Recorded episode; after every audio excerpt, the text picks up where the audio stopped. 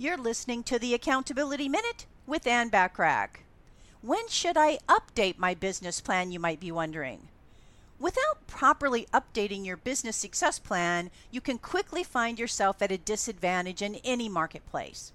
This means providing less than stellar client service, no competitive pricing plans, outdated marketing strategies, not effectively using current technology, and even failing to take advantage of new market opportunities.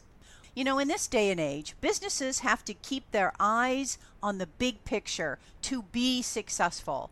Many business owners simply tweak their existing plans instead of actually updating them, leading to a failure to adapt situation.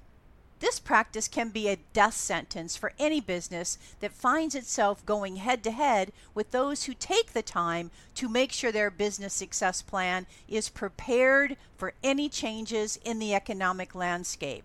Tune in tomorrow for a continued discussion about updating your business success plan.